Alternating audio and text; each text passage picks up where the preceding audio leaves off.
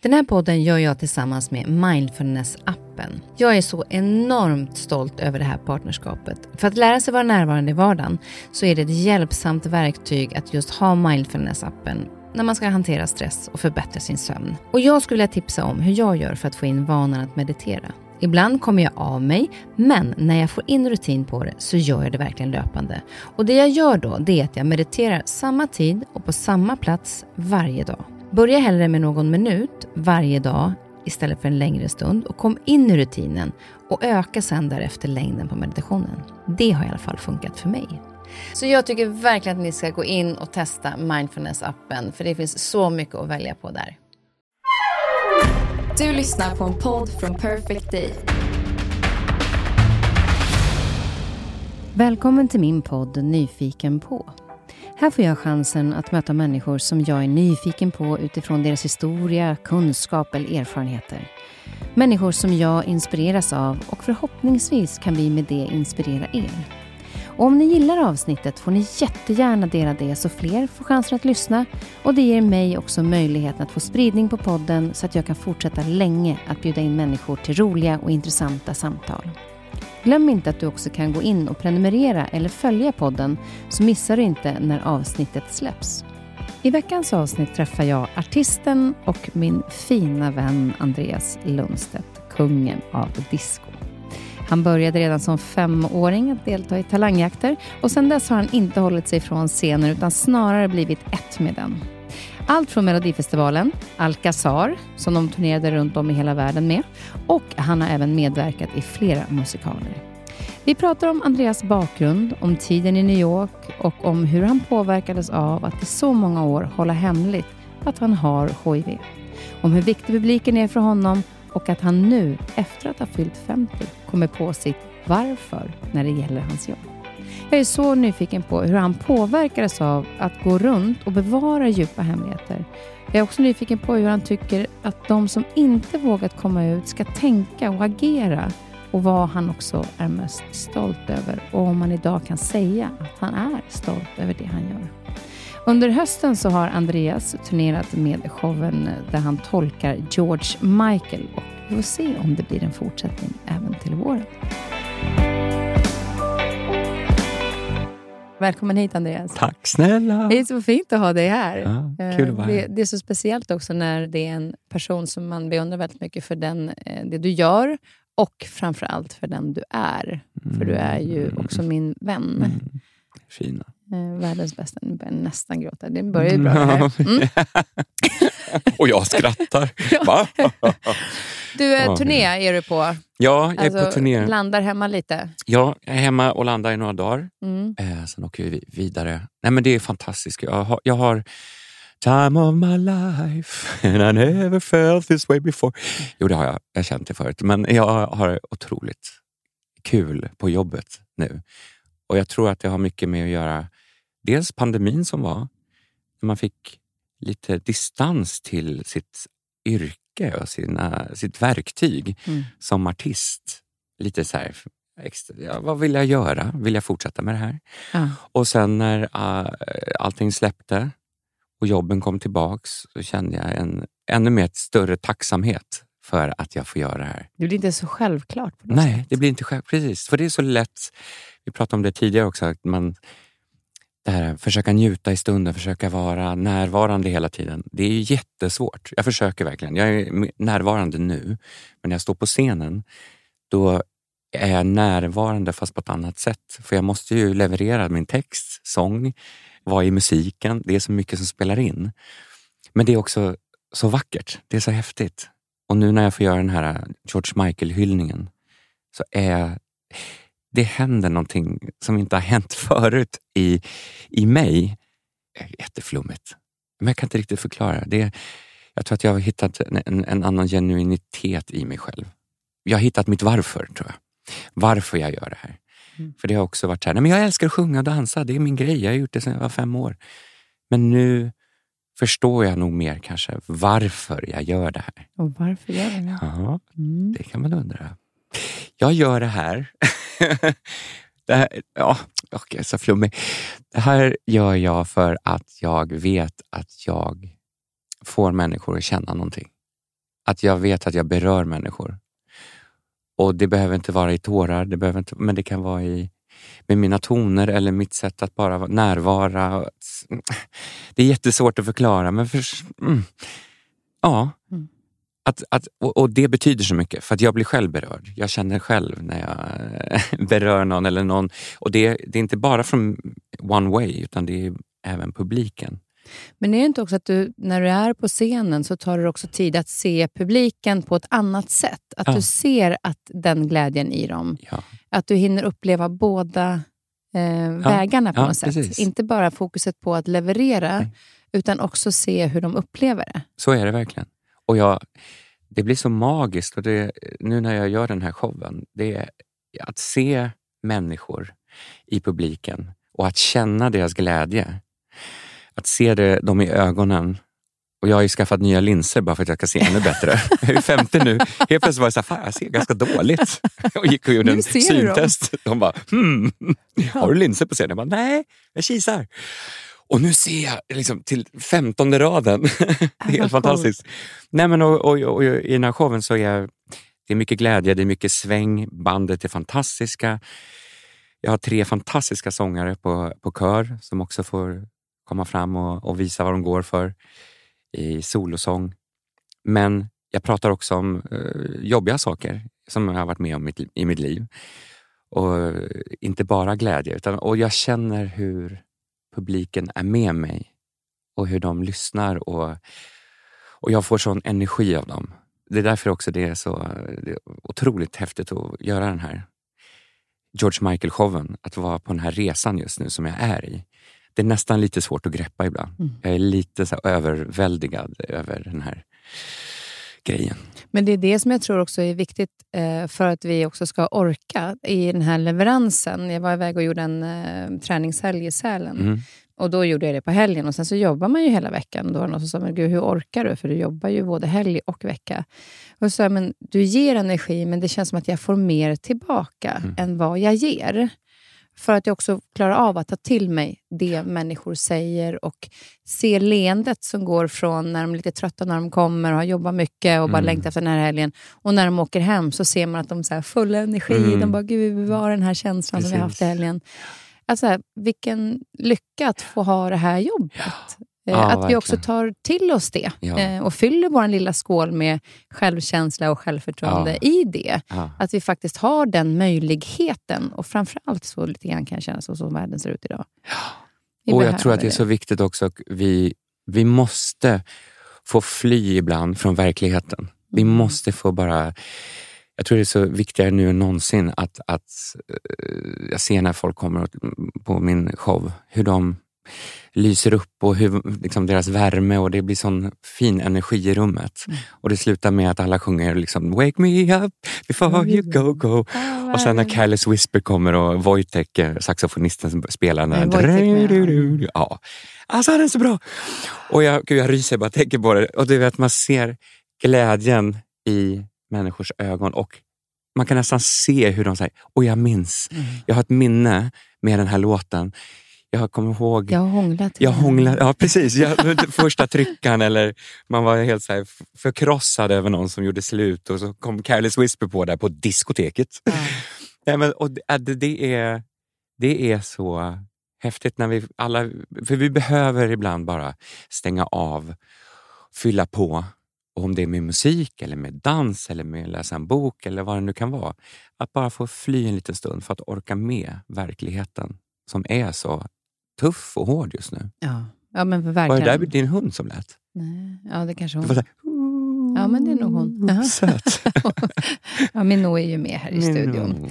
Vi kommer att komma in mer ja. på, på turnén sen, hur alla de här idéerna till de här olika idéerna poppar upp. Mm. Eh, men du nämnde här nu att vi ska ta lite bakgrund för de som inte liksom riktigt vet när du började. och sådär. Mm. Nu vet många säkert mycket om dig redan. Men du nämnde att du var fem eh, när du började. Men jag tänkte, jag vill bara kolla, skolan var inte riktigt din grej. Du Nej. fattade rätt snabbt att du inte tyckte att matte och sånt var... Nej, jag fattar fortfarande inte matte. Jo, fast vet du vad? Det gör jag bättre nu än någonsin. Nu när jag är 50 år. Lustigt. Nej, skolan var inte min grej alls. Jag satt bara och fantiserade och eh, drömde mig bort på alla klasser. Att jag ville sjunga, jag ville dansa. Jag fantiserade i mitt lilla pojkrum innan jag gick och la mig. Att jag stod och sjöng framför en stor publik. Att jag stod och svettades, tackade för applåd, applåderna. Nej, men du vet, det hela det. Och jag tror verkligen på att för att jag fantiserade, affirmerade, Mm. utan att veta om det, så har det fört mig dit där jag är idag. Jag är hundratusen procent säker på det. För att jag kunde verkligen smaka på och känna röken som kom från scen, scenen. Ljusen, hur de värmde mig i pannan när jag stod och sjöng, alltså när jag var liten. Förstår du? Alltså Ja, jag så smulade ner varenda liten detalj. Det var inte bara att jag vill sjunga, jag vill dansa. Utan det var verkligen, jag såg mig själv. Och jag tror att eh, affirmation har sån kraft. Och vikten också att man har föräldrar som plockar upp det. För Mm. ibland kan det vara så här, jo men du måste gå i skolan, Ja, det där är inte ett riktigt jobb. Alltså, att man får tro på sin sak. Att Säger barn att jag vill bli en astronaut, nej men Ja, fast Nej. du måste ju Ja. tänka lite Ja. eh, logiskt nu. Kommer så det att gå? inte. Liksom, utan verkligen ha föräldrar. För jag vet ju också att du var ju med i Talangjakter Ja. och när du var sju år så sjöng du den här Jag är en astronaut. ja, jag var fem år faktiskt. Fem år var du. Jag är Ah. en astronaut. Ja. Och då, men det hände nog mer på scenen. Jag fattar inte riktigt. Din mamma... Ja, just det. Ja, mamma Ulla. Nej, men mamma hade ju hjälpt till att producera den här numret. jo, men för det var inte bara att du stod och sjöng, Nej, nej, nej, utan det hände grejer. Ja, det började med att jag sjöng Jag är en astronaut. Pappa, Kurre, spelar gitarr. Jag sjunger den liksom, ja, som den ska vara. Och sen efter typ en vers och en refräng så satte mamma på bandspelaren. som man hade på den tiden. Ja. Hitachi-bandspelaren, förstår du? Och då var det liksom, då spelades soundtracket från Star Wars. Da, da, da, da. Nej, jag kommer inte ihåg hur det går. Ja, nu börjar jag sjunga Dallas. Och jag körde någon danskoreografi som jag och mamma jobbat fram tillsammans. Mm. och sen satte hon på stopp på bandspelaren och då blev jag lite trött så att jag satte mig på scenkanten här, i skräddarställning och så sjöng jag Jag är en astronaut igen. Fast då lite mer som en balladversion. Men så det här är ju helt Allting var, ja, allting var liksom så producerat. Och jag gäspade liksom mellan Mina föräldrar sover sött oh, Men jag är inte trött. Och så la jag mig på scenen och låtsades somna. Och då kommer mamma Ulla in. Ger en liten vink till publiken. Och så bär hon upp mig och tar ut mig. Liksom. Och sen Mm. ridå! Alltså hur bra? Hur bra? Men alltså, där tänker jag så här, i den, om man tänker det scenariot nu när du berättar det, så är det ju så mycket det du gör idag. Ja, det är exakt. sången, Ja. det är skådespeleriet, Ja. det är liksom hela producerandet av hur ett sceneri ska se Ja. ut. Som jag Det- går igång på. som du går igång på. Ja, som i Alcazar. Vi har ju liksom alltid, ja, vi har alltid jobbat i Alcazar med, med att jobba så här show, bra början, ett snyggt intro. Hur gör vi finalen? Hur bygger vi? Eh, ljus, ljud, va, va, va.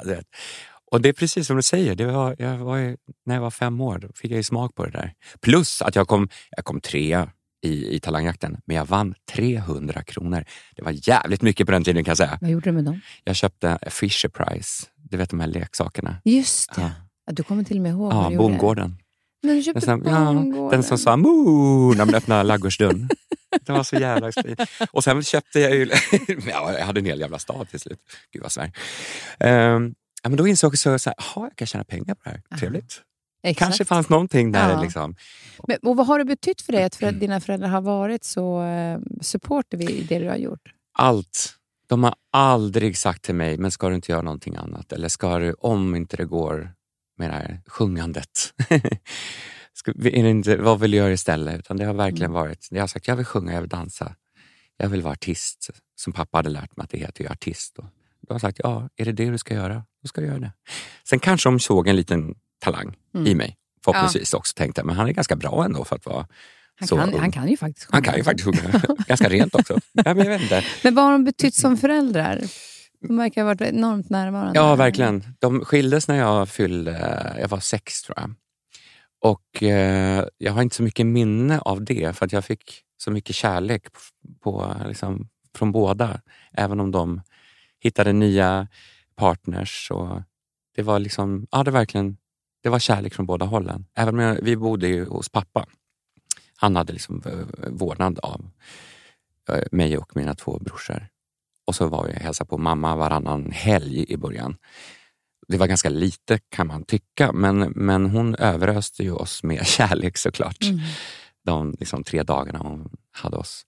Nej, men de, har varit, eh, de har alltid varit eh, väldigt, väldigt coola. Men jag tycker det är så viktigt också att man pratar om det. Eh, jag har också vuxit upp med föräldrar på olika håll, en pappa i ett annat land. Mm. Men att, att om du är närvarande som förälder, det är ju såklart jobbigt för en själv om man inte får träffa sitt barn hela tiden. Men om man bortser från den delen så, och tänker på barnet, Mm. så är du närvarande så blir ju upplevelsen sen att, fast det spelade inte så stor roll för att det var så otroligt mycket när, eh, när mamma var hemma från turnéerna. Mm. Så var hon så närvarande så att jag upplever att hon knappt har varit på turné.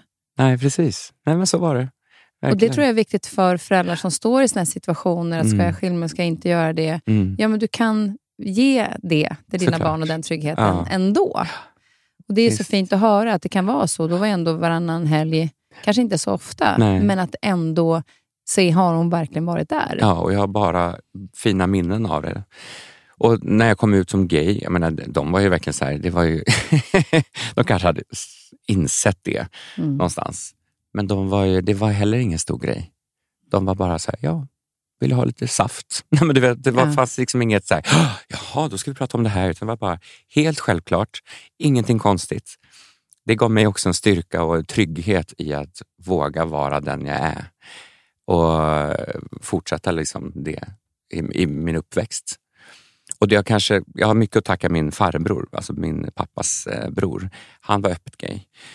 Och han eh, kom ju hem till liksom vår lilla familj i Knivsta.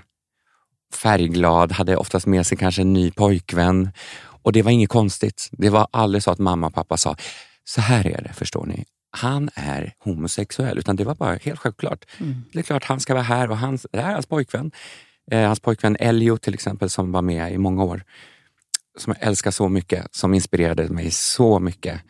För han spelade massa brasiliansk musik liksom, i huset i Knivsta och var så Andreas, dansa med mig. Du vet, med sin stora svarta mustasch och bara, ja, uh, gud. Han gav mig, uh, han inspirerade mig så jäkla mycket. Också att han var gay, farbror var gay, det fanns liksom i familjen. Det fanns ingenting negativt med det alls, eller konstigt Och det är eller det man skulle annorlunda. önska att alla fick vara med om. För att, och det är ju för, eh, också från, på det sättet som mamma jobbade, så inom dans, inom det här yrket, så Mm. var ju många fler tidigare öppet inom, inom Ja, branschen. precis. Eh, och oavsett vilket land man kom ifrån. Alltså för Mm. oss var det ju liksom inga konstigheter. Så att jag har ju aldrig upplevt att det har varit konstigt eller eh, annorlunda, utan Nej. folk får väl älska vem man vill. Och Det Ja. har varit en självklarhet hela Mm. mitt liv. Mm. Vilket gör att jag ibland säger, men gud, kan det vara så svårt Exakt, att för många? Eh, och det är ju hemskt att det ska vara så. Ja. Eh, och för vissa ännu idag. Ja. Istället för att den här valmöjligheten att få älska precis vem man vill. Och då är ju stödet ifrån föräldrar och de runt omkring som bara visar att det är en självklarhet. Det borde vara en självklarhet för alla, men tyvärr är ju, ser ju inte världen ut så. Så att jag är extremt tacksam över att jag har fått den uppväxten Mm. med min familj och eh, den kärleken och som har gett mig, gjort mig stark till att vara den jag är och våga stå för min, eh, den jag älskar. Och att det är inget konstigt. Liksom.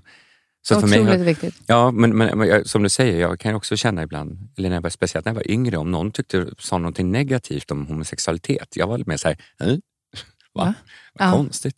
Alltså jag tog inte åt mig, jag tyckte bara, liksom, vad konstig du är. En Men, men var det inte svårt ändå, just det, kanske eh, bland vänner och så, att berätta att du... Eller, Var gay? Ja, eller hade du Nej. inga problem med det heller? Nej, alltså det var ju, jag var så självklar i det. Alltså så att det Ja. var ju bara, jag pratade direkt om så här, att jag var tjej, en kille eller... Så att det var nej, Mm. det var inget konstigt. Ja, det är så man önskar att det kan vara för Ja.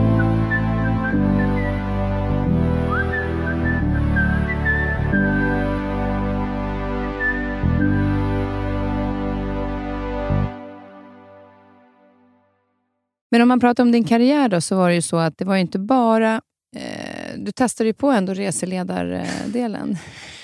Och det tycker jag var rätt roligt. För jag läste att du, det här, det här, nu är ändå vi vänner, men det här visste jag inte. Nej. Att du var giraff. Ja!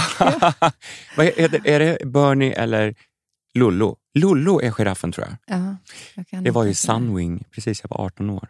Och jag jobbade som eh, Sunwing... Sunwing... Reseledare. reseledare. Tack. Ja.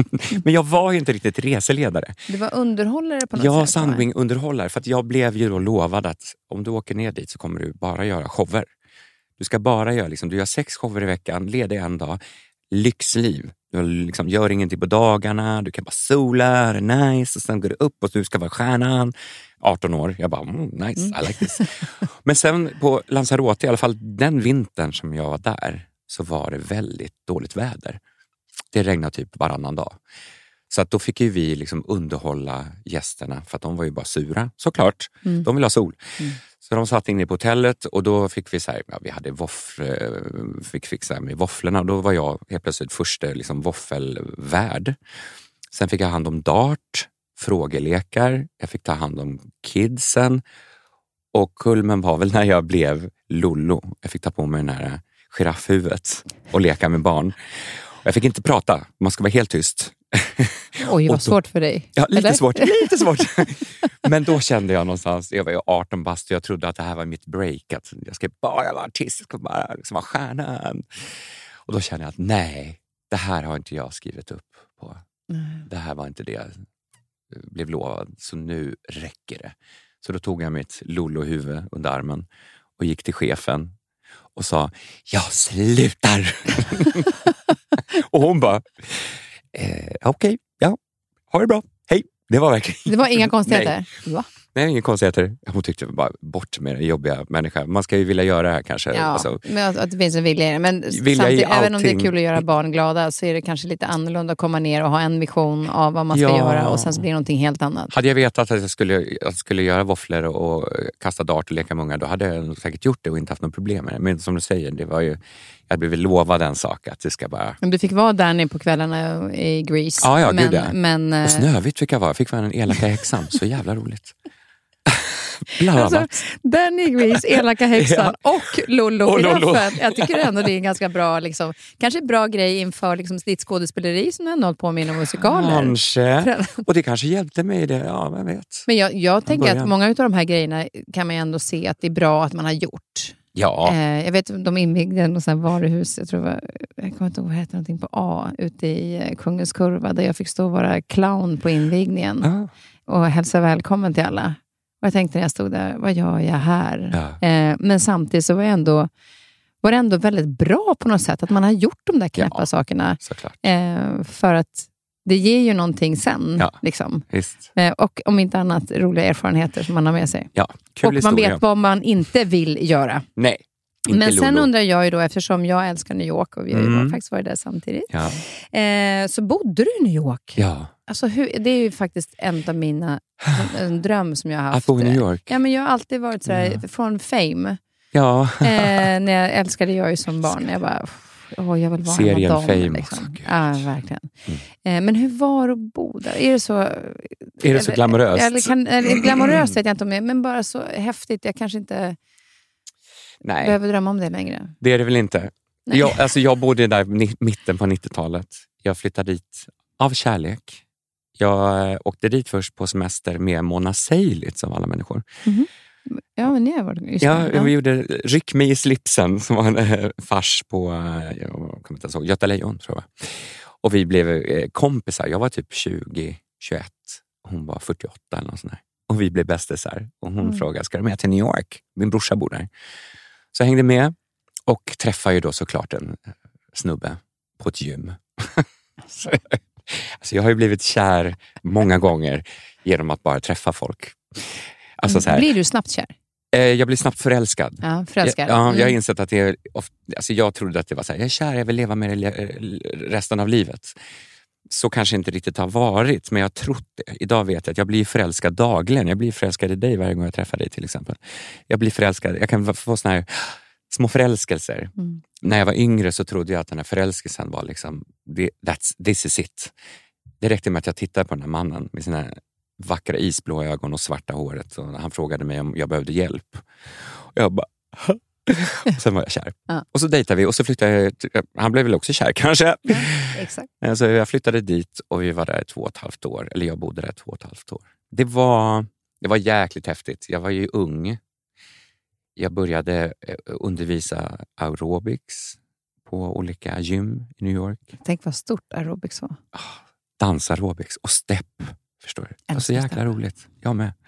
Så jag undervisade på Crunch istället och Equinox. Och det gick ju jättebra. Sen, sen jobbade jag med, med så cateringfirmor. Jag serverade på olika ställen.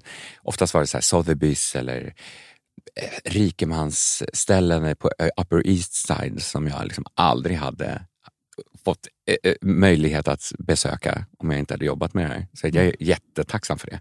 Träff, fick träffa liksom stora amerikanska kändisar och för mig en liten svensk eh, kille var det hur cool som helst. Liksom. När jag fick servera Barbara Streisand och Gladys Knight och Danny Glover. Och, ja, det var svinhäftigt. Barbara Streisand, måste bara, nu kommer jag på en sak. Ja. Såg du den här konserten med henne som hette One Voice från hennes trädgård? ja, oh ja, den, här med hon hade vitt på sig. Ja. Åh, alltså. Den har jag en koppling till faktiskt till USA, för den lyssnade jag på, det albumet. Eh, jag var ju i LA i fem veckor. Ja. Och då eh, skulle jag ta dansklasser. Det hade jag tänkt typ varje dag, det blev fem gånger. Men eh, för att det var så mycket annat roligt som händer. ja, precis. Men då lyssnade jag alltid på den. I, Mm. eh, hon är ju fantastisk. Ja, Älskar förlåt, Barbara. Bara en passus Älskar Barbara. bara-. Nej, men det var, det var, det var, vi bodde ju i ett rått hål eh, på 85 och Broadway, Upper West Side. Och visst var det kul, men jag var väldigt ung och jag var väl kanske då inte kär i den här personen. Ja, då blir kanske upplevelsen inte så... Nej, men jag var lite mer kär i stan tror jag. Och så fick jag liksom lite nytt umgänge, nya vänner.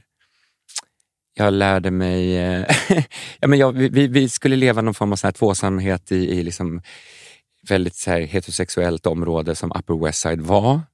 lite så här, det var ju så här yuppie, som det hette då, yuppie-ställe.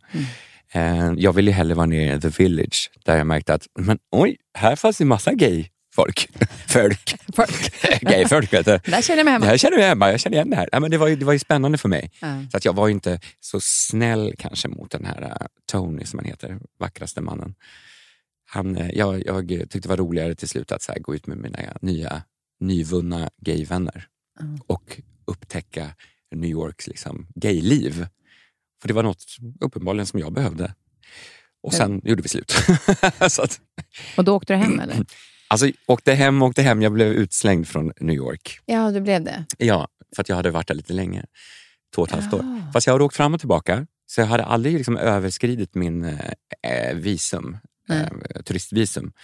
Men de, hade, de kollade liksom i mitt pass vid något tillfälle när jag skulle åka in till New York igen. Och just det, ja, det var faktiskt via Chicago. Jag, jag vet inte varför jag flög dit, men det var väl så här, ja, den enda flighten som fanns. Chicago till New York. Och påven var där samtidigt. Ja, Ja. Så det var rigorös liksom, eh, säkerhets... Eh, på, på, vad heter det? Pådrag. pådrag eh, på flygplatsen. Så jag, jag antar att det kanske är därför de frågade mig lite extra frågor. Undrar vad jag gjorde där, vad jag skulle. Och då sa jag någonting att I'm a singer. Säger jag. Hade inte sjungit på två och ett halvt år typ. För att jag hade jobbat med aerobics i New York. Eh, och de bara, hmm, kollar lite extra i mitt pass och ser att jag har varit där väldigt mycket. Och så tar de mig in i ett förhörsrum. Och där satt jag i fyra timmar. Och jag fick typ berätta allt och göra den här swear to tell the truth and nothing but the truth, so help you God med en bibel. Mm. Eller var det Åh, bibel? Jag vet inte om det var bibel Men eller om alltså, det var deras... eh, Men alltså var det inte otroligt stressande? Fruktansvärt. Nej men alltså, det, och det, på, på riktigt, det var nästan så här med en lampa mot ansiktet. Och de var ju inte nådiga. Det är ju inte så här, hello sir, utan de bara, vad gör du här? Hur länge? Ba, ba, ba, ba, ba. Vilka känner du? Vi måste se, har du några visitkort? Eh, det fanns ju inte mobiltelefoner på- på den tiden. så länge sedan. Eh, så de grillade verkligen mig och jag försökte hitta på något så här, mina föräldrar betalar allting och jag bara bor här. I swear. I swear, precis. Ja, ja, och jag är artist, men jag bla bla bla. Och jag vet att man inte kan jobba som artist i USA hur som helst. Men nej, men jag bara hänger. Du vet, åh. Till slut bröt jag ihop. Och det var väl så de jobbade säkert för att break me down at the end. Liksom. Och då sa jag, jag har en pojkvän i New York. Då hade vi i och för sig gjort slut, men ja, jag hade ju haft det, så jag tänkte nu ska jag vara ärlig. Mm. Och det var väl det som fick dem att bara, toppen, bra, nu åker du hem. Nu, du ska hem till Sverige. Vi vill inte ha det här. Så du fick vända? Japp, två security guys förde mig till eh, ett flyg, nästa flyg som skulle gå till Sverige. Jag fick ta min väska själv. Eh, de tog mitt pass. Helt sjukt. Va? Alltså jag kände mig som en brottsling. Ja, Jag verkligen. tog mitt pass och gav det till en av flygvärdinnorna och sa att eh, han får inte det här passet förrän han landar. Liksom. Eller kommer till, till Sverige. Och de tittade på mig med så här, gud det här är en brottsling. Typ. Alltså jag kände mig riktigt, och jag grät i sju timmar. Kommer hem till Sverige, ringer mamma Ulla med betalt, eller vad heter det, sån här, payphone. Mm. Nu börjar jag tänka på engelska. Collect call. Collect. Mm, Nej, men jag var i Stockholm då. Ja, du var i Stockholm. Arlanda. Ah, Mm. okej. ja. Och mamma bara, är du framme i New York nu? Jag bara, nej. Jag är i Sverige. Jag blev utslängd. Så då bodde jag hos mamma. Men hade jag inte blivit utslängd, jag lovade, jag hade fasiken kanske bott kvar och jobbat svart. Och jag vet inte hur det livet hade varit nu, Nej. 50 år, aerobicsinstruktör. Liksom. För att bara två månader efter jag kom hem så ringde Alexander Bard mig. Och Alexander hade en låt till Melodifestivalen. Nej, vad coolt. Ja. Och jag sa ja och jag fick göra den 1996 var det, på våren. Och jag kom tvåa och där började min karriär. Så att, Alltså det där är coolt. ja, det är coolt. Ja. Det, det förde mig, det var meningen att det här skulle hända och universum, någonting hjälpte mig att du ska inte vara kvar i New York.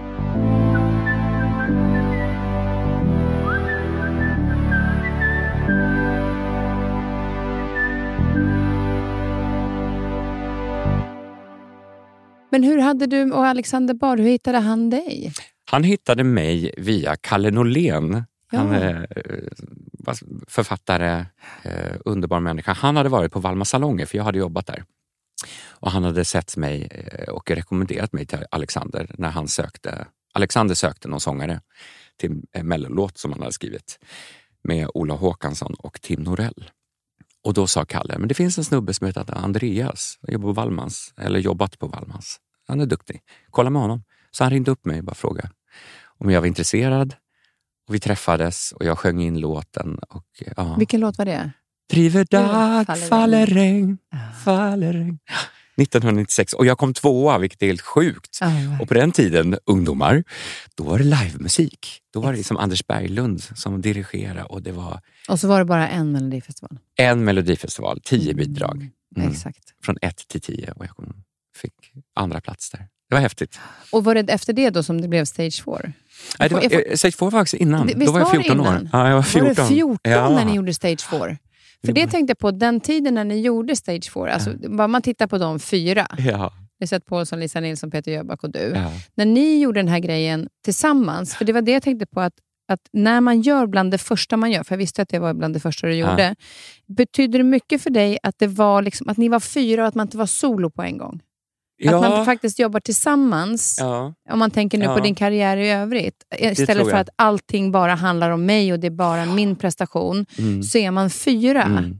För jag tror att man kände, eller jag kände nog, och det har jag alltid gjort, att när man är i en grupp eller något, så är man ju starkare tillsammans. Och det betyder inte att man eh, syns mindre eller hörs mindre eller får mindre plats. Utan som vi fyra, det var liksom force of nature som bara...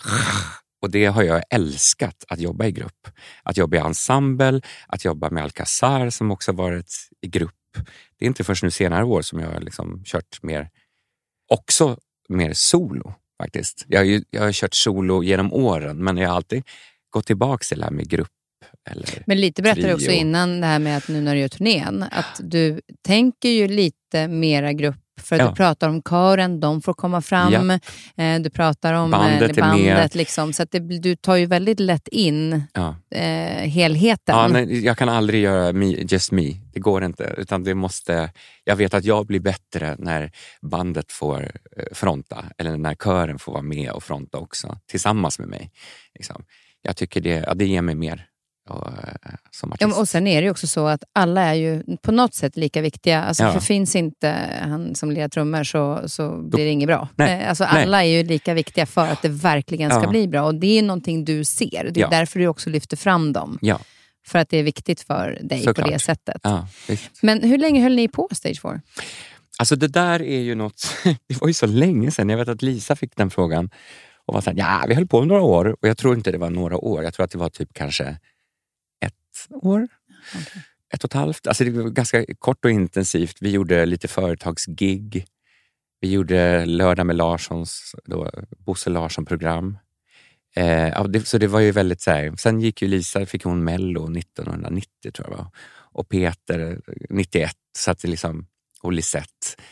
De var ju lite tidigare än jag. Men liksom, och, Men det är rätt coolt att vi, pratar, att vi pratar om er fortfarande. Det är ju också för att ni är ju stora artister i er själva idag. Ja, Eh, nu är. Lisette som jobbar som lärare, ja, men hon höll ju på också väldigt länge eh, med sången. Ja. Så Ja, det är en, en, Supergrupp! vi var inne på det här med liksom den, den eh, homosexuella biten och Mm. när, när med din mamma och Va? sådär. Homosexuell? Är du? Ja. Eh, Nej. mm. Men, men vad jag läst, så, nu pratar du om han eh, i USA, men Ja. du, den här killen som du blev kär i när du var 26, var det första gången på tunnelbanan eller vad fasken det var?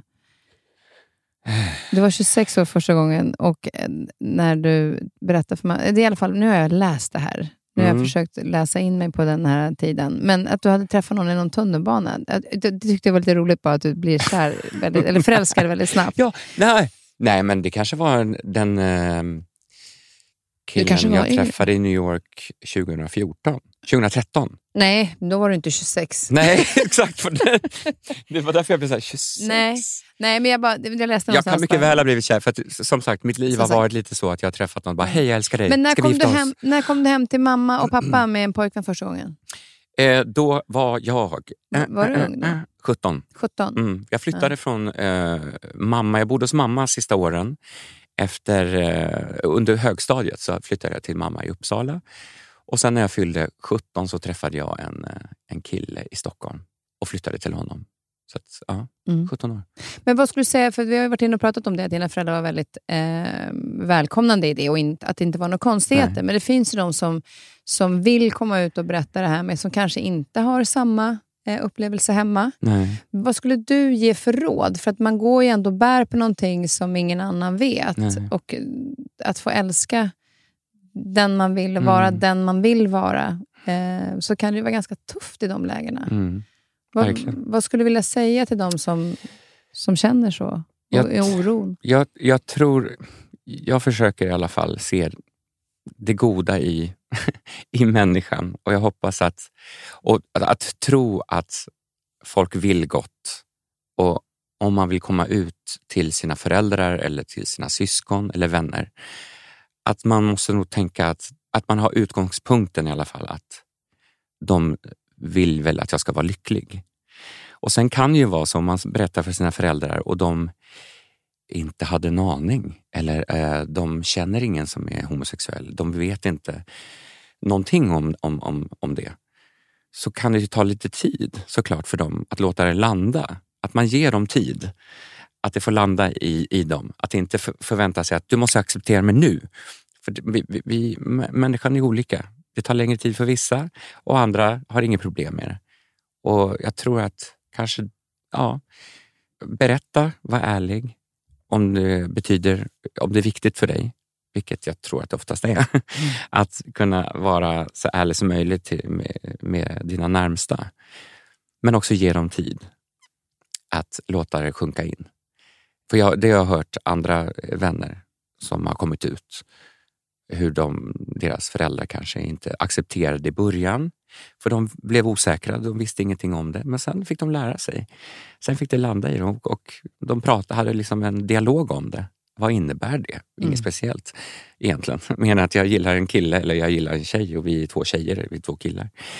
Eh, däremot om det är så att föräldrarna absolut inte vill acceptera det, ja, då är det väl tough love någonstans. Vad, vad ska man göra? Då får man ju välja. Antingen man låter dem in, inte acceptera det eller så får man bara ta avstånd från dem. Mm.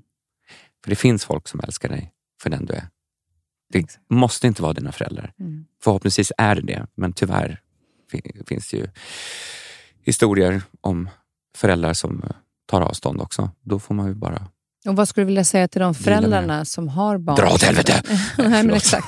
Nej, men de, de föräldrar som eh, har barn som man kanske märker att det är så, de inte, Mm. barnen inte vågar prata om det, eller att de faktiskt får det här, precis som du säger, inte riktigt är beredda på det. Mm. Vad, vad, hur ska de...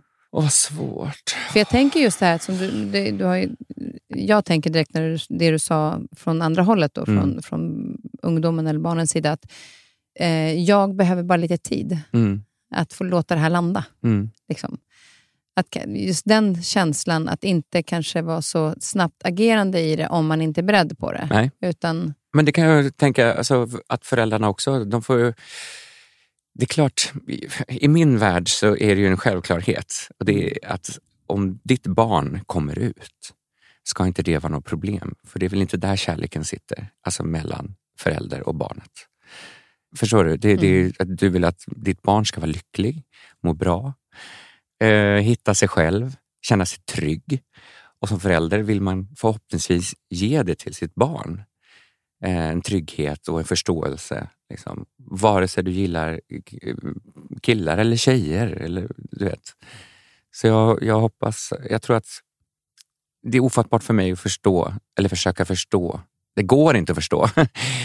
Föräldrar som inte accepterar sina barn för den de är. Mm. Det, det är för mig det är så konstigt. Jag skulle jättegärna vilja träffa eh, föräldrar, prata med föräldrar som är på den sidan eller som känner så. för jag, att, ja, men ja. f- veta hur... hur tänkte hur, du hur nu? tänker du? Ja, exakt. Det är ditt barn. Mm. Det är ditt barn. Det kan väl inte förändra saker? Och det är ju just det där att för oss är det så självklart. Ah. Ja. Men det är ju det som är så tråkigt, att det inte är det. Liksom. Men, eh, men exakt, kärleken. Love is love is love. Mm. Is Precis, love. så är det. Mm. Eh, och det, det har ju varit några eh, Vi har ju pratat om väldigt mycket roliga saker och tokiga Mm. saker som du har gjort i, i livet, men det har också varit vissa saker som var ganska tuffa för Mm. dig. Och eh, Bland annat det här med när du fick reda på att du hade hiv. Mm. Eh, du satt eh, återigen tillbaka i gymmet eller på, Mm. och skulle vara instruktör. Ja, precis. Jag hade blivit uppri- uppringd av Smittskyddsinstitutet. Eh, där de eh, sa att vi har anledning att tro att du har haft sex med någon som eh, har HIV. Och därför behöver du gå och testa dig.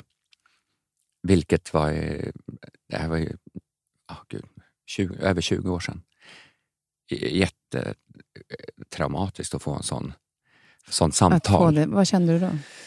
Jag kände, det jag kan minnas idag från den stunden, det samtalet var bara en tomhet. Som att eh, framtiden bara försvann. För jag eh, trodde någonstans att, nu låter jag choked up, det är jag inte. Sorry, Ja. jag är lite så. Nej, men jag, är lite känslig när det kommer till det här, för det är Mm. fortfarande, jag tycker synd om eh, den unga Andreas. Jag kan se tillbaks på det med lite, så fan vad, vad jobbigt att gå igenom. Faktiskt. Så när jag pratar om det blir jag alltid lite känslig med det. Men jag kände en, en, eh, en tomhet, en, en, en, en ovisshet. Och den killen jag var tillsammans med då, han sa det är ingen fara, det där är lugnt. Det är bara att gå och testa sig, det är klart du inte har det. Och jag tänkte, nej det är klart jag inte har det, jag är inte sjuk. Jag hade läst någonstans att man skulle liksom kanske ha feber eller svullna lymfkörtlar och jag hade ingenting sånt. Jag var inte ens förkyld. Liksom. Så att jag tänkte inte, jag gick och testade mig och sen tänkte jag inte så mycket på det. Ah, jo, jag tänkte på det. Men jag stötte bort de tankarna. Tänkte det är lugnt, det är lugnt, jag har inte, det är omöjligt. Liksom. Och sen skulle jag undervisa eh, ett stepppass på ett gym på Söder. Och eh, jag visste att jag skulle ringa då till läkaren samma dag. Och jag hade väl dragit lite på det där och så tänkte jag, men jag måste ju ringa nu och bara kolla att allt är okej. för att få mitt resultat. Eh, nej, så var det någonting i mig som sa, men jag ringer nu innan jag ska gå upp och undervisa passet. Så jag ringde och eh, läkaren sa då, eh, vi beklagar men eh, det visade sig att eh, resultatet är positivt. Och det sjuka var att jag tänkte då i stunden att men positivt, det är ju någonting bra. Jag försökte liksom vända på det. var så här, fan, det här är inte något dåligt, eller? Men jag insåg ju såklart att positivt betyder att man är hiv-positiv. Att jag, har fått, blivit, att jag blivit smittad av viruset. Liksom. Men jag gick ju upp och gjorde det där passet. Minns du någonting av det passet? Nej, det Alltså- var ju som när man bara slog på något. Det var bara sådär, jag var bara tvungen att göra det. Livet fortsatte. Det pågick. Jag var bara tvungen. jag minns att jag, jag, jag tänkte ju, jag, jag, jag, var liksom, jag var inte där. Nej. Kroppsligen var jag där, men min, min, min, min, mina energier, min, min, mina tankar, det var bara, de var bara borta. Liksom. Jag slog av. Det var inte förrän jag kom hem sen som jag bröt ihop och insåg att det här är, det här är på riktigt. Och då, ganska snabbt därefter, så började jag planera för min begravning. Det låter ju så sjukt. Ja, det är helt sjukt. Jag bestämde mig exakt för hur jag ville ha det och hur allting skulle vara. För jag var ju bombsäker på att jag skulle dö. Jag, det var det enda jag visste. Jag, min okunskap med hiv och aids. Det var hiv leder till aids, aids leder till döden. Och jag kommer snart dö. Och jag hade sett bilder på aids-sjuka människor på, i tidningen och jag har sett eh, en gång när jag var på ett gayställe i Stockholm så såg jag en jättesmal man som stod med, hans knogar stack ut och han satt, stod och drack en öl och var så krum. Och, och då sa min kompis att han där borta, han har aids. Och den bilden kommer jag ihåg så väl. För det var så jag såg mig själv, att okej, nu kommer jag hamna där. Nu kommer jag vara den där mannen med de knotiga fingrarna och, och jag kommer dö. Men det var ju, det bästa med hela grejen är ju att då berättar ju läkarna för mig att det finns mediciner som gör att du kommer kunna leva ett liv som alla andra. På den tiden, det här är alltså över 20 år sedan, då var ju medicinerna inte lika bra som de är idag. Men de fick mig i alla fall att överleva. Att inte det skulle utvecklas till aids, utan att jag kunde leva med hiv bara. Mm. Och sen nu senaste tio åren så har ju medicinerna blivit så mycket bättre. Att Ja, för det är till och med så att det syns inte på markörer. Nej. Eh, Om man Nej, tar, exakt. man, Jag tar en tablett om dagen, det är helt sjukt. Som jag, jag kallar mitt mirakelpiller. Ja. Och en tablett som gör att jag är smittfri. Att det syns inte. Jag är liksom o... Vad säger man? Undetectable, som det heter på engelska. Omätbara liksom, virusmängder i blodet. Det är helt otroligt. det är helt fantastiskt hur, hur eh, forskning och hur man kan leda fram till att hitta en sån medicin. Verkligen. Men det jag tänkte på, för du höll ju det här väldigt länge Mm. för dig själv. Hur många år tog det innan du berättade? Alltså, de som visste om det var ju mina eh, partners. Men det var också så konstigt för att jag hade sån skam med viruset. Jag skämde så mycket inför dem. Så vi pratade aldrig om det liksom hemma. Vi, jag, det, var, det var mycket mitt fel. Eller fel, mitt, mitt val. Att jag ville inte prata om det, jag ville att livet skulle kännas som att det var helt normalt. Jag tog hand om mina mediciner, jag gick till läkaren och kollade att allt värdena var bra. Och sen sopade jag liksom lite under mattan för att jag inte ville lägga det på min partner. Jag vill inte lägga den eh, oron eller stressen eller känna att vi lever i ett onormalt förhållande. Nu gör jag citationstecken här. Eh, det kanske inte var det bästa egentligen. För att Förnekelse på något sätt? förnekelsen och att blunda för det även om vi visste att det fanns. Det säga, de, nämn inte elefanten i rummet. Liksom. Mm. Eller prata öppet om det. Utan jag bara jag stängde av. Och berättade inte för mina vänner, berättade inte för min familj, arbetskamrater. Ingen fick veta. Ingen fick veta att jag var sjuk för att jag inte ville att någon skulle se på mig annorlunda. Jag ville att alla skulle se på mig som den jag alltid varit.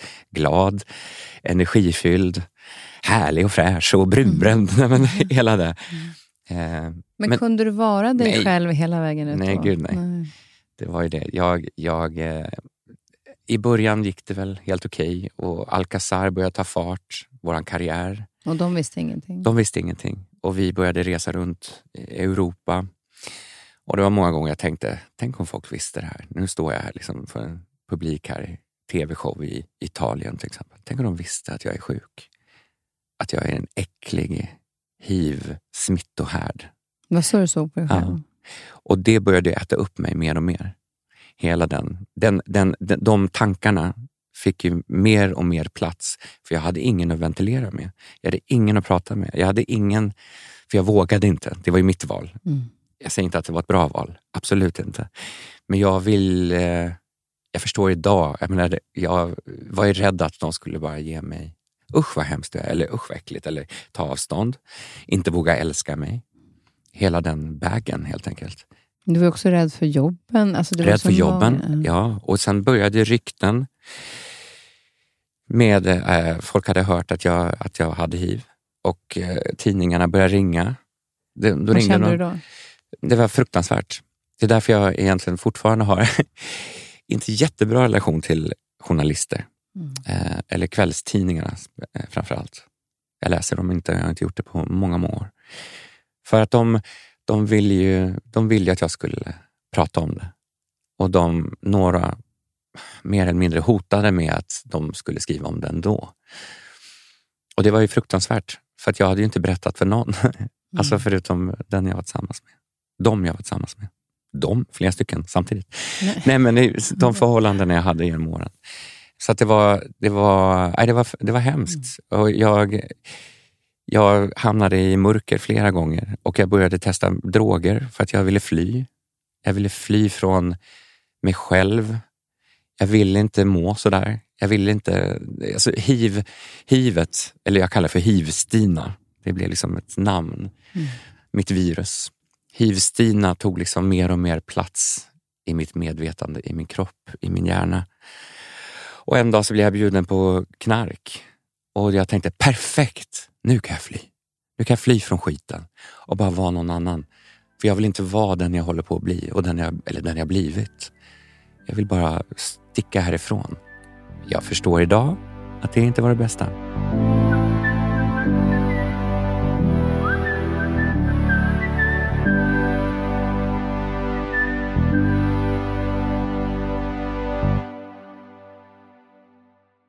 Men vad var det som fick dig till slut då att ta det steget? Att när, Komma ut. Ja, nej, men just att berätta om det, för att du blev ju någon som du inte ville vara. Och Mm. du ville väl tillbaka, antar jag, till den du vill vara. Mm. Eh, vad var det som fick dig att, att våga ta det steget? Jag orkade inte till slut. Jag var, jag var helt dränerad i att försöka åter upphålla någon så här fasad av att allt är okej. Du vet, jag hade, journalister hade ringt några gånger per år.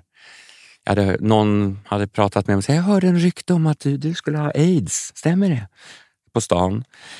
Och till slut så var det en journalist som, som eh, bestämde sig för typ att han skulle skriva om det här ändå. Och då pratade jag med min dåvarande manager Maria, underbar människa, som sa, men du, det här med HIV, att du har HIV, det stämmer, eller hur? Och där kände jag att nu orkar jag inte mer. Jag orkar inte ljuga. Så jag bara, ja, jag sa ja, det stämmer och jag vet inte vad jag ska göra. Jag är livrädd för min karriär, jag är livrädd för allt. För att bli av med vänner, för att bli ensam, för att bli dömd. Och då sa hon till mig att är det inte bäst att du tar kontroll över din historia, över ditt hiv, över ditt liv.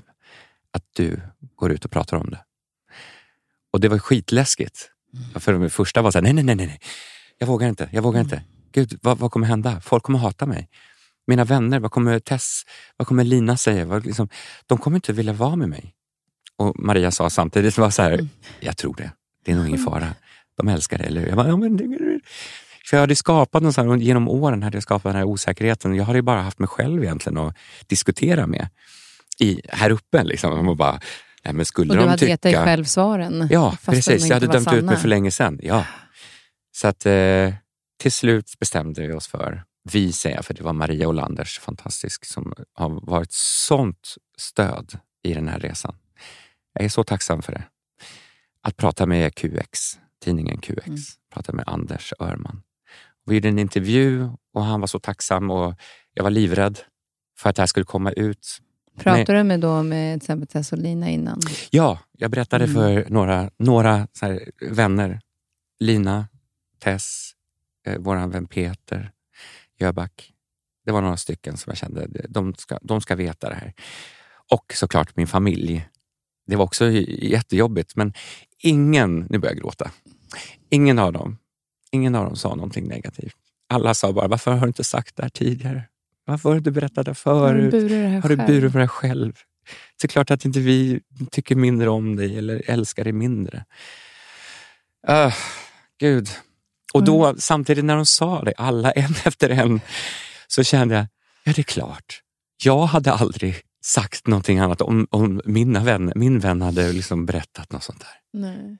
Herregud, vad har jag hållit på med? Varför har jag liksom varit så hård mot mig själv? Varför har jag Mm. behandlat mig själv så illa? Liksom? Varför har jag varit så taskig? Nu är det dags att bli snäll mot mig själv. Hur många år blev det till slut som du höll det där inom dig? Eh, 20, nu ska jag tänka. Eh, ja, men det var nästan tio år. Åtta, åtta tio år. Att Ja. orka bära en sån Nej. hemlighet. Liksom. Och jag vet ju idag också med att jag stack iväg i mörker och jag började utforska med droger och sånt, att det var ju, det fanns en anledning till det. Liksom. Att jag ville bara, jag ville bara iväg någonstans. Men eh, fallet blev ju ännu hårdare. Liksom, när jag vaknat upp och mått piss. Och min läkare sa till mig faktiskt när jag höll på som mest med droger. Han sa, det är någonting konstigt här, för jag märker dina virusmängder. De börjar liksom skjuta upp i höjden, alltså börjar gå upp nu. Du börjar bli smittsam. Och jag bara, va? Och jag fattar ju direkt. Eller han sa, tar du droger? Använder du dem? Så jag bara, nej gud nej, jag skulle aldrig... Samtidigt, Förnekar det också. Förnekar det också. Samtidigt vad håller jag på med? Här sitter jag med läkaren och han fattar. Han ser på mig. Han ser på värdena. Att man ska inte hålla på med droger. Eh, Eller överhuvudtaget, men Mm. det eh, gör inte... Viruset mår ju, va- vaknade upp av det där. Och det var också en när, så här, grej när jag insåg att fan, det här är inte bra, Andreas. Det här kan du inte hålla på med. Men jag eh, blev ju väldigt stärkt av mina vänner och min familj som, som gav mig så mycket kärlek direkt.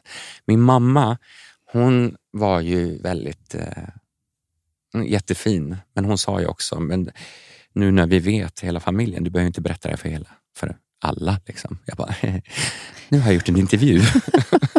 så kommer det i tidningen. Det kan bli typ löp. Hon bara, "Äh." Men hon ville bara skydda Men det mig. var väl också lite grann det här, hon måste också eh, dels skydda dig men också landa i dig själv. Landa, ge det tid. Eh, exakt. Ja, Att man var behöver ibland det. Ja, det var nytt för alla. Och jag menar, jag var drabbad, jag blev drabbad av det här, men jag, alla blev ju drabbade. Alla, är man med, som, om man är sjuk, det kan vara vad som helst. Det behöver inte vara hiv, det kan vara cancer. Mm. Familjen blir ju drabbad. Det blir så. Man, alla blir engagerade i det. Liksom. Men jag, jag fick så mycket kärlek. Jag, jag vågade inte ens, eh, när, när det kom ut i tidningen så vågade jag inte ens, eh, Facebook var ju nytt, nytt och härligt. Jag vågade inte ens gå in där och läsa. Men eh, det tog några veckor och jag fick egentligen bara kärlek Mm. från människor och styrka, vilket gav mig... Jag insåg då att okej, det här är en av mina, mitt kall i livet. Mm. För det är inte så många som har velat prata om det tidigare Nej. heller. Utan Nej. du var ju en av de... Ja, men det var ju Sixten Herrgård typ ja, innan. precis. Min gudfar. 80-talet. Ja, Mm. exakt. Och det är det minnet man har då. Hur, att, för han utvecklade ju aids. Precis. Eh, Och det är det man kommer ihåg. Ja. Så det är klart att många inte vågade berätta. Nej. Nej. Men just att gå och bära på en sån här, men vad har du Mm. lärt dig av det idag? Alltså skulle du säga att det har förändrat dig på något sätt i hur du lever idag? När du vet att jag bar på en sån hemlighet, eh, med skillnaden på att våga berätta och våga vara den man är. Mm. Eh, den skillnaden, har, har du eh, liksom, vad lärde du dig av det för, för din egen skull? För min egen skull. ehm, att, ja, att aldrig gå omkring med en hemlighet. Att aldrig... Att, att i alla fall ha någon att prata med. Du behöver inte prata med hela världen. Men att ha någon att ventilera med. Eh, en vän eller en familjemedlem. Eller, för du, kan, du klarar inte av att... Man kan inte gå omkring med hemligheter själv. Alltså på det sättet. Jag, jag har insett också att för varje dag jag är fokuserad och fokuserar på mig själv. Mitt mentala, eh, mitt kroppsliga, att jag mår bra, att jag känner mig stark, att jag tar hand om mig. Gud, varför, varför låter jag, jag blir helt så här helt, att jag tar hand om mig så får jag så mycket tillbaka av livet. Och att jag delar med mig av mina, min sorg, min glädje med mina vänner, med min familj. Att jag inte har hemligheter. Att, att jag är öppen. Liksom. Och det, det är verkligen som att vända på ett, ett mynt. Ja, Det är skillnaden på dig under de tio åren och den du är idag. Men det är därför Alltså, också jag blir, väldigt, jag blir lite förklämt, som man säger. Att jag blir, för att jag tycker lite synd om den unga Andreas som valde att gå så länge med sån ångest, med sån skam. Jag Kan du önskat- också känna att, att du gjorde så gott du kunde där och då? Ja, absolut. Jag, jag har någonstans förlåtit mig själv och förlåtit hela... Alltså, absolut. Men när man pratar om det så känner jag, så, fan vad, vad synd. Mm. Du vill inte illa. Du vill inte liksom... Det enda du, den enda du gjorde illa var dig själv. Liksom. Så det, det, det är lite sorgligt. Men Mm. Jag, eh, idag har jag förlåtit mig för allt. ja, men jag har gjort det. Ja, det är ingen sen- idé att gå omkring med, med så Nej, men ångest. Och, jag jag borde så gjort så här, jag borde gjort så här. Nej, exakt. Och jag tycker det är så fint också för att se, när man ser då eh, från den här tiden att det var rädslan för att inte få jobb, rädslan för att vännerna inte skulle finnas där. Och så vet man att du är mest, världens mest kärleksfulla människa. Du har ju hur mycket vänner som helst och du har ju fått hur mycket jobb som helst. Ja, Alltså, det är helt med, sjukt. med, eh, du har gjort allt ifrån liksom musikaler, Mm. med Alcazar, Ja. tv med Petra Mede, Ja. alltså, och många egna program också. Alltså, du har varit verkligen tagit dig eh, framåt Ja. liksom, i det. Fick du någon extra kraft efter det också? I, när du märkte sen att det där, du kunde lägga energin på annat ställe, tänkte jag. Ja, för då kunde jag äntligen vara mig själv fullt ut. Och jag tror att det märktes. För jag har varit en glad kille, jag har varit en glad skit hela mitt liv. Men, men viruset gjorde ju, min hemlighet gjorde ju någonstans att jag fick spela mer, eh, eh lite överdrivet. För att jag var livrädd att de skulle titta på mig och bara, vänta, han kanske inte mår så bra. Mm. Så jag var, gick alltid in med en så här, woo! Och skitrolig. Och folk bara, du är så rolig Andreas. Men jag är ju ganska rolig egentligen. Alltså, Men nu är du ärligt rolig hela vägen, utan Ja. att det tar energi av dig på samma sätt. Exakt. Mm. Det är verkligen så. Utan det, det är inget svårt, det är inte jobbigt. Det jag är mig själv. Och det kanske har speglat i liksom den jag är som artist och att jag fått jobb och får jobba i den här fantastiska branschen som, som vi jobbar i. Jag är så tacksam. Jag är fan 50 år och får fortfarande stå och, och sjunga. Och det, det, Och som du sa tidigare också när du pratade om det här att vara nu, eh, att fortfarande sjunga men att också uppleva att du känner också att du hittat ditt varför. Ja, att jag får Eh, beröra och att jag ja. får bli berörd och få den här styrkan av publiken. Det, jag vet inte om publiken förstår detta, hur viktigt det är och hur fint det är med att ha en publik som är också närvarande i stunden. När man själv vill vara det som artist. Mm. När man, det kan vara leverera en text eller sjunga en ton. Eller, ja, allt det där, det är när det slår nästan gnistor mellan scen och eh, publik. Det, är, det, är, det går liksom inte att förklara nästan. Det är, man måste nästan bara uppleva. Ja, fint också att för dig har ju publiken sån betydelse. Ja, Alltså, Det är ju Det allt. är inte så här, annars tänker publiken att de går för, du har betydelse för dem, men du har, de har lika mycket betydelse oh ja. för dig. Och jag tackar, nu när vi gör George Michael-showen, jag, jag tackar publiken många gånger. För det är utan dem så hade jag inte haft möjlighet att göra det där. Mm. Det är ju enkom på grund av dem. Att de kommer och vill lyssna på det här. Hur coolt är inte det?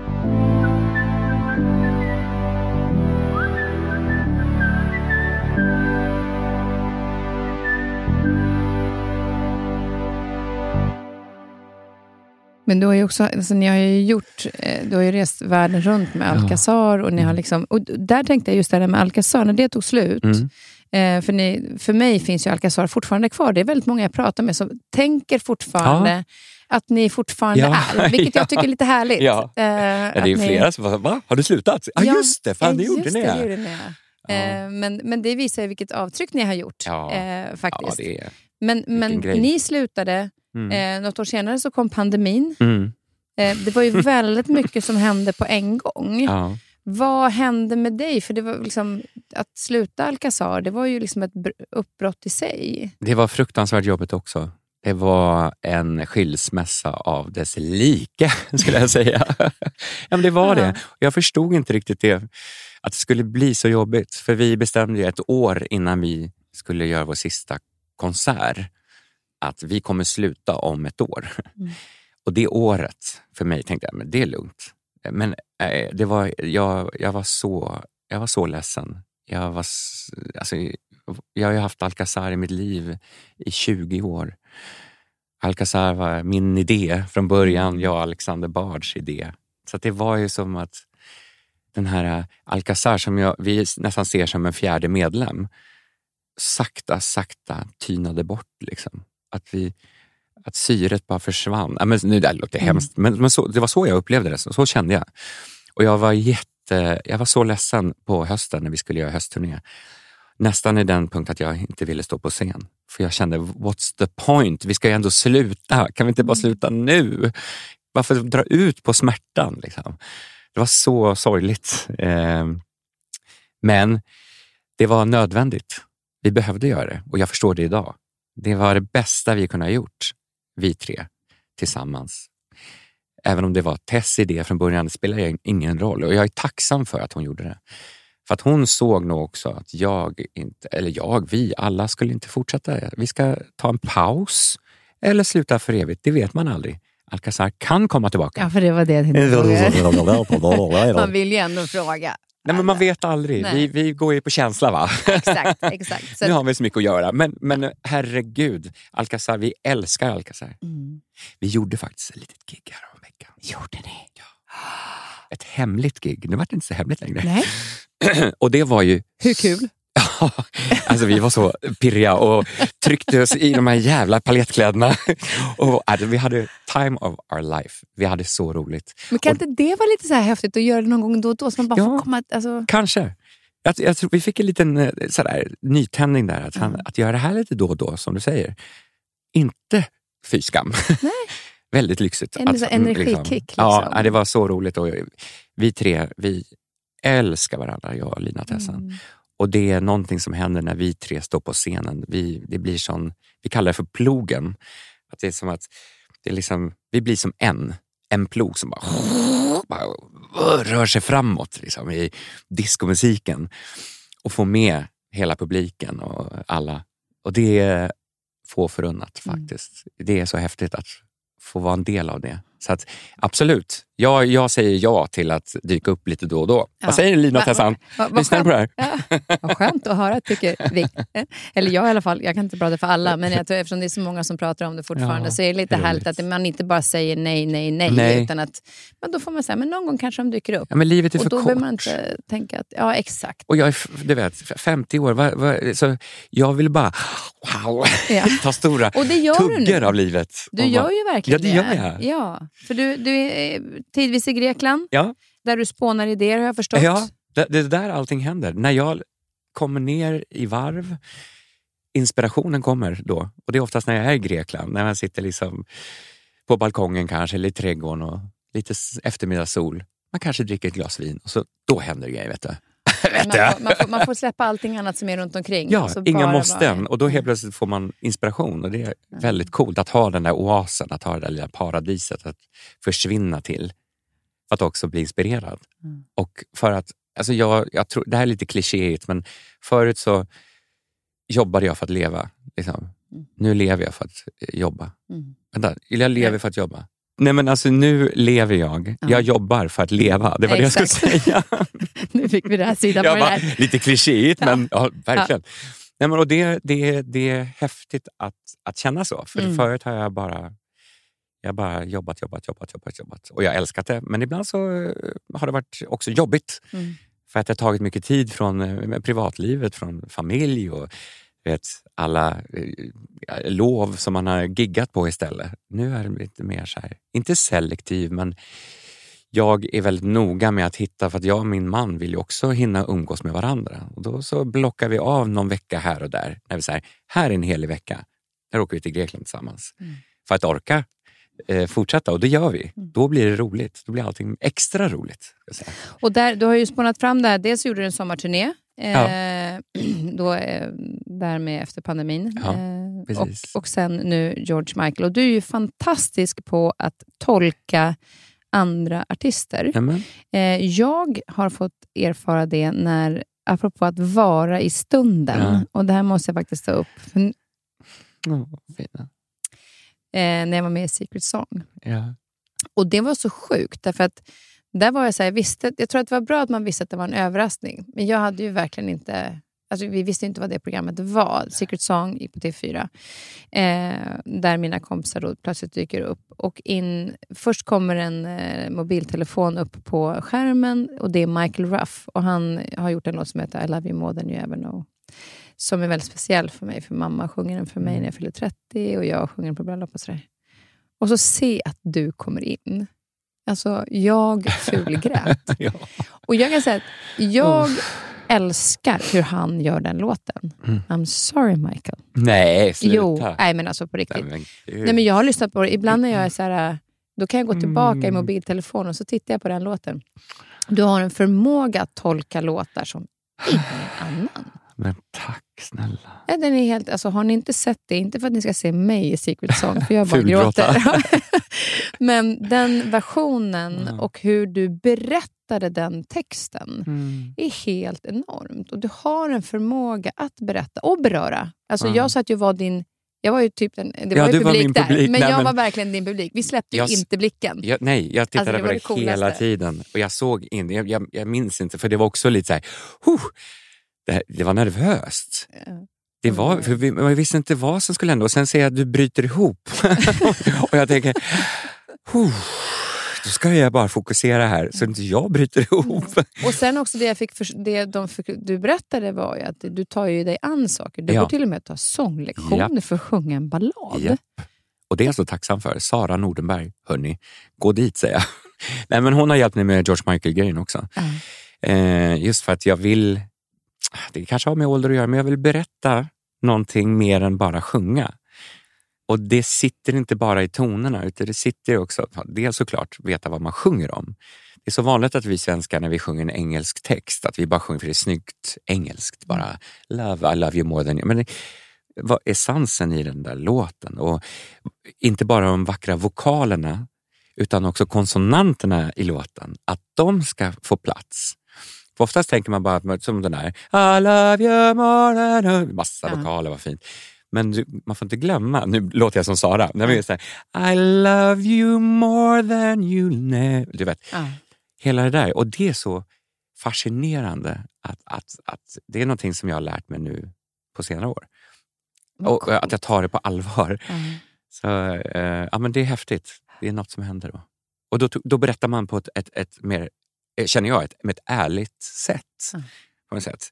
Alltså, allt ska ju gå liksom i, i, ihop. Men det är ju också skillnad om någon sjunger en låt eller om någon berättar. Ja, sjunger. exakt. Eh, Det är en Och det, det, så det jobbar jag jättemycket Det jobbar jag mycket med nu. Nej, men faktiskt, Jo, men det är också det är coolt att höra, för du ändå har ju sjungit sedan du var fem. Ja. Och så går du och tar sånglektioner Jag var- för att sjunga ja. en ballad. Alltså det Nej, men jag, har tycker blivit, det är- jag har blivit bättre sångare. Mm. Och jag, jag hör det och jag känner det och jag har fått en bättre självförtroende i mitt verktyg. Och det är jäkligt coolt att känna det när man är 50. Mm. Att man kan alltid utvecklas. Man kan alltid bli bättre på sitt craft, på det man gör i alla områden. Men kan du också vara stolt över det? För ibland kan man eh, visa men jag kan göra, det här kan jag göra bättre och det här kan jag göra bättre. Kan du också känna så här, fan vad bra det här blev? Uh. Ah, man är ju alltid sin värsta kritiker. Jo men exakt, men jag tror att ibland är det också väldigt viktigt att stanna upp och känna så här, det här blev riktigt bra. Ja. Eh, även om det fortfarande kan bli bättre. Men att Jo också, då, jo, men det har jag nog känt. Jag, och jag, jag tror att jag kände det när vi sjöng för dig där på Secret Ja. Song, att det här kändes bra. Mm. Det här kunde inte liksom gått bättre. Eller så det, det var precis det. Det gick så bra som det skulle gå. Ja, det blev så mycket bättre Ja. än vad någon Ja, överhuvudtaget fina. skulle kunna... Eh, Ja, det var väldigt- jag, jag brister inte lätt i tv kan jag säga. Nej. Så att, eh, det var verkligen en speciell... För vi, har ju, vi, ska ju säga, vi, har ju, vi är ju vänner sedan tidigare. Jag, vi har varit ute och sprungit tillsammans i Turkiet. Ja, då. Fick sex kilometer. Ja, Det var första och sista gången jag sprang. du sa att Men du jag skulle gick- springa mer ja, sen. och vi hördes typ och jag bara, ja vi ska springa på Djurgården. Blev aldrig. För att vi hade de här härliga korten där vi räknade. Ja, Ja, så det var precis. lite Det är roligt. en sån här löpkort där man springer och Intervall, går, springer och går. Så eh, det var ja. intervall. Ehm, men det var väldigt, väldigt roligt och vi var väldigt stolta efter Ja. att jag sprungit så långt. Ja, du har ju, jag brukar ju fortfarande berätta för andra som inte är så här duktiga löpare hur, vad man ska tänka på. För jag bara, Kristin sa till mig att man ska hålla som att man håller ägg Ja, och man ska pendla fram och tillbaka. Inte så här. Axlarna inte inte armbågarna utåt Nej, utan för precis. energin framåt. Yes, och sen ska du ha en liten femöring kanske upp i rumpan. Exakt. Eller upp vet jag inte, men Knipa. knipa. och så, så man liksom tuck under-känsla lite grann bara. Gud, det satte sig det jag ja, sa. och så ska du springa starkt och lätt. Ja, Starkt och lätt. Mm, precis. Ja, lätt och starkt. Lätt och starkt, lätt ja, och starkt, lätt. Ja, precis. Men vad roligt att du kommer ihåg Ja, det. det här brukar jag berätta för Ja, vänner. det här är ju då eh, information som jag fått av min löptränare Ja. Sanna. Men- Sanna. Sanna. Mm. Eh, men det är ju ändå, eh, så du får ju ta med det. Pass it forward. Exakt, Mhm. exakt, exakt. Men vi, bara nu, vi måste ju summera lite grann med, med innan vi slutar här, George Michael-turnén. Ja. Hur kommer det sig att det blev just den? Ja, Att, att få möjligheten att göra en sån turné, för det kostar ju ändå en del. Ja, jag är så tacksam att jag får göra det här för att förra... Jag har fått stöd från eh, Kulturrådet och det var ju så nice. Förra regeringen eh, var ju väldigt fina med att, att hjälpa kulturarbetare med olika stöd. Och eh, Kulturrådet eh, hade olika... Eh, man fick ansöka om olika typer av stöd och så fanns det då produktions, stöd för produktion och show. Och då sökte jag och Daniel, min man, för det här projektet då, George Michael. Freedom, the music of George Michael.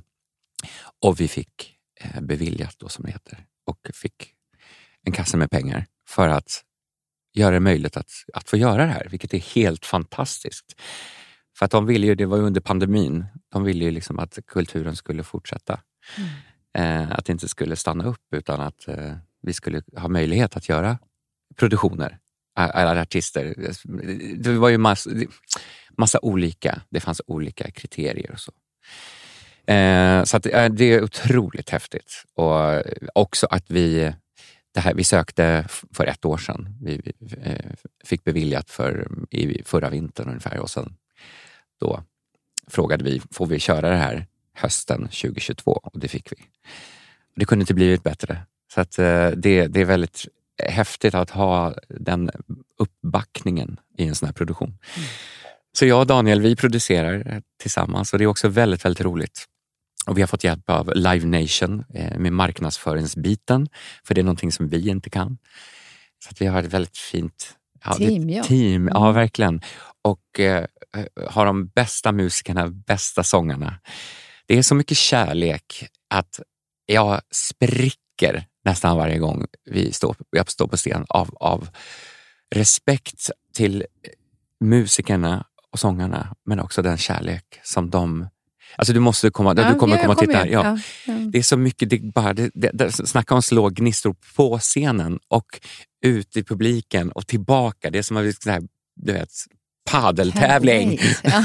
Inte för att jag spelar padel, men jag förstår att man... Ja, men det, det är ascoolt. Alltså, det, är så, det, det var länge sedan jag kände en sån här äh, total glädje på scenen. Och När vad jag bara betyder det att göra loss. just eh, George Michael i det här? Han har ju varit min eh, husgud i, Mm. sen jag var liten. Och, eh, eh, förutom då disco så har det varit George som har inspirerat mig väldigt mycket genom åren. Och jag har haft den här idén i kanske tio år, att en dag jag tror Peter Jöback sa till mig någon gång, Fan, du skulle göra George Michael-grej. Det skulle vara skitbra. Typ 15 år sedan kanske. Jag bara, Men allt har sin tid och jag kände mig inte mogen då, inte för tio år sedan, utan det kom nu med min utveckling, med där jag är. Att göra en stor fet soloshow, det är inget man bara gör. utan Nej. då ska man vara landad och jag kände mig landad i det. Och som jag säger, jag kan inte tala nog om bandet och kören. De lyfter mig. Jag bara åker med. Liksom. Så- det, så det, fantastiskt det är så det. häftigt. Det är som att jag får små ja, George Michael-vingar. Och jag tolkar ju George Michaels musik. Det är inte så att det är någon lookalike försök till att låta som honom eller se ut som honom. Hej, jag har ingen hår. Han hade massa hår. Bara en sån sak. Nej, men så att det, det, är liksom, det, jag, jag, det blir återigen en liten en, en tolkning, men jag, det, jag, gör jag måste säga själv att jag gör det nog ganska bra. Nej, men du På ser, mitt nu sätt. kan du ju Ja, jag sa kan det! du säga det! Bra! Ja, men jag är stolt över det. Jag är stolt över det. Ja. Det, är, det har krävt mycket, mycket arbete, mycket sångpedagog, mycket... Inte bara liksom det, eh, ett- sitt verktyg, men också mentalt. För det är så ofta som du vet, man, man eh, second guess yourself. Att man tänker, nej men är jag tillräckligt bra? Är jag bla, bla, bla, dit? Och så kommer de där eh, onödiga tankarna Mm. spökandes. Liksom. Där man bara, bort, bort, bort. Det här, är det något jag kan så är det att stå på scen. Så är det att leverera och beröra. Och, ja. Men där kan jag också känna så att vi, man pratar också om det här med, med ålder och fylla 50 och Petra, Mm. din kompis som var här, Petra Mede, som gör en föreställning om det här med att fylla 50, att det finns ju olika tankar kring det. Mm. Men att det också är jävligt skönt. Så jävla skönt. Ja, Eller hur? Nej, men jag Ja. tycker att det är så viktigt att också prata om alltså säga det därför att det är så många som är så här, "Åh, jag vill inte bli äldre, jag vill inte bli äldre. Jag bara, Varför inte? vad skönt det är. Ja. Man har massor av erfarenhet och man kan fortfarande lära sig massor. Och också få, kunna stå i sig själv. Nu önskar jag att många yngre, kanske tidigare än vad jag och kanske du, Ja. eh, vågade vara där och inte bära på de här hemligheterna och så vidare. Men, men att åh, det är lugnet. Ja. Att ta in publiken och Ja. du ger publiken. Alltså Det är så fint samspel. Det är fantastiskt. Och måste inte fylla alla, alla jag känner, jag, förut ville jag alltid fylla alla tomrum, alla pauser i livet eller på scenen. Nu känner jag bara, ibland är pauserna de viktigaste. Och så känner jag även när jag står på scenen, mellan musiken eller när jag pratar med, med, med publiken. Det är så coolt. Att i tystnaden, det är då saker och ting händer. Och jag börjar prata så här tyst också. Nej, men det det är då intressant. Bara, du visar det nu. Ja, för eftertanke. Alltså det ger tid för, eller plats för eftertanke. Och liksom, det är någonting som är ganska nytt för mig. Att jag vågar göra det. Förut har jag varit lite, och lite så Alcazar var ju inte någon så här, Åh, dags för eftertanke. Eller liksom, man bara, nu kör vi, det var upptempo, det var dans, och liksom, vi fyllde varenda litet hål. Liksom, liten, det fanns ingen andningspaus ens. Men nu när jag får höra George Michael-showen så är det ju det är upptempo, men det är också ballader. Jag pratar mycket om mitt liv, jobbiga saker, men också glada saker. Och där, tystnaden mellan musiken, det är ljuvligt. Ja, och där tycker jag att man får... Eh, det du säger ger du då i tystnaden plats för att människor att känna. Precis. Så att man hinner känna. Och det känner jag i mitt liv generellt. Inte stressa runt, utan puh, andas, Mm. ta det lugnt. Och det känner jag, det gör jag. Jag kan vara lite väl lugn nu i mitt liv. Ja, men hellre det. Ja. Jag. jag har sprungit så snabbt i så många år. Ja. Nu, nu små joggar jag lite. Bara. Och så tar vi några pauser där. och där. Ja. Eller hur? Eller hur? ja. Du, vi får hoppas på att eh, kanske det blir en... Eh, om jag, alltså man vill ju att det ska bli en förlängning. Ja, jag hoppas också det. Det, Ja. kan, det, det, det kan bli det. Det finns en möjlighet till det. Ja. Vi kan hålla tummarna för det. Ja, Eh, så Nej. säger varken bu eller bä. ja Ja, det exakt. gör vi. Du, innan, innan vi slutar så vill jag... Finns det någonting som du är nyfiken på just nu? Det kan vara liksom såklart vad som helst. Hur man tar hand om ett hus? Jaha, Du har ju köpt ett hus till jag har köpt exempel. ett hus. I Grekland. Din man är ju från Grekland ska vi säga. Ja, Daniel. han är halvgrek och vi har köpt ett hus bara för några veckor sedan. Och jag får inte säga det, säger Daniel. Du får inte säga att vi har köpt ett hus. Vi håller på att köpa Ja, men vi ett håller hus. på ett hus och när det här släpps så är det ju... Ja, precis. Förhoppningsvis. Mm, eh, förhoppningsvis köpt. Men ni håller på att köpa ja, ett hus. det är det Mm. vuxet. Vuxenpoäng. exakt. Jäklar. Har du Eh, haft hus förut? Nej, det har du vet jag. Ja, i 16 år. Ah, oj! Mm. Men jag vet att det är alltid något. Det finns alltid något att göra, har jag Ja, förstått. Absolut. Jag Saker såg det väldigt sönder. ofta, så här, men det var, det var mina pauser. Typ. Mm. Att eh, olja altan eller skruva i mm, vet, olja markiserna som gnisslar. Eller Mm, man hade mm, lite så här små prylar att hålla på med. Tills jag kände att jag, det Inte blev lite... Nej, men sen så hade jag ju barnen samtidigt, så Ja. det var, blev lite mycket. Men, men jag, om man ser det på det sättet, att det är mysigt att hålla på med någonting, om man nu är sån. Jag är lite svårt att sitta still. Nej, men jag tror att vi... Nu har vi varit mycket i Grekland och i Daniels pappas hus som jag har fått låna. Och där har vi fixat massa. Vi har liksom målat om med varenda rum, vi har liksom fixat trädgården och... Så, Men så, då har du tränat. ja, men och jag tycker ju det är mysigt. Ja. Vi, får, vi skapar, hittar, ska jag säga. Vi hittar små projekt. Pannrummet var något som hade gått sönder där, så fixar vi det en dag. Och, så och när man har all tid i världen, vilket vi inte har, men när man har eller, en vecka, Mm. kanske ledigt, och vi åker ner till Grekland, då är det fokus på det. För ja, men, vad ska vi annars göra? Bara ligga på playan? Supertrevligt. Men nej, det har jag gjort så många gånger i mitt liv. Så att det är nice. Och man får liksom lite rewards på det sättet. Och sen sätter man sig och grillar på kvällen eller går ut och käkar. Ja, så gör man ju liksom fint. Ja. sig själv ja. på något sätt. Jag vet att när jag fyllde 30 då önskade jag mig en högtrycksspruta oh. i present. Vi har sån också. Så jäkla ja, bra. Det är världens ja. bästa. Alltså, jag gick loss med det. och lövblås, eller lövblåsare. Eh, så bra. Eh, det är så, så bra. Men jag tyckte det var verkligen så här mognads... ja. Eh, jag önskar sig 30-årspresent. Ja, men det, det, är väldigt, det är väldigt häftigt att ändå få...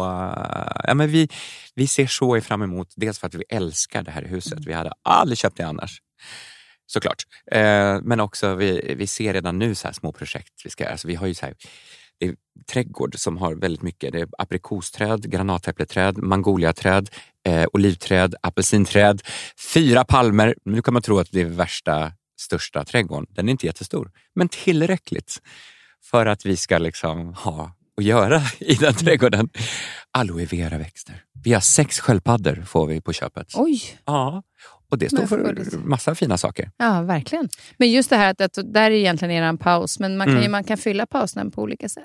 Ja, exakt. Men, men, eh, så det kan, är det det du är nyfiken på nu? Jag önskar mig en högtrycks... högtrycks vad heter den? Högtrycksspruta. Högtrycksspruta.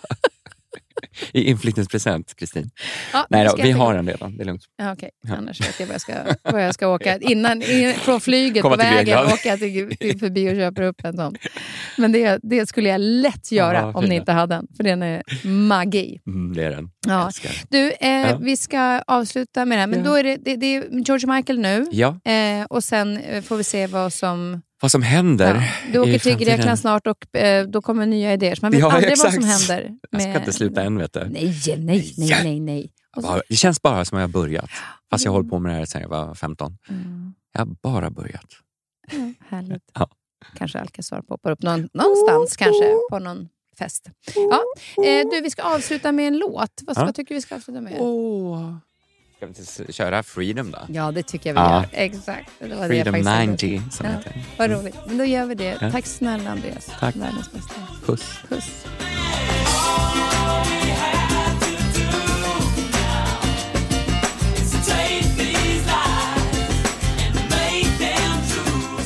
I nästa vecka träffar jag författaren Pascal Engman som senaste åren gjort succé med sina kriminalromaner och den senaste av dem är boken X.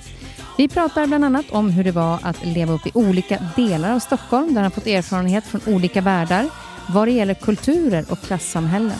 Om hans resa inom journalistiken och hur han hittar inspiration till sina böcker. Han berättar om hur han själv har blivit rånad flera gånger, varav en gång med en pistol mot huvudet. Vi samtalar också om hans brinnande intresse för människor och om hur han idag ser på sina där och vad de betyder för honom efter att han själv blivit pappa. Missa inte nästa veckas avsnitt.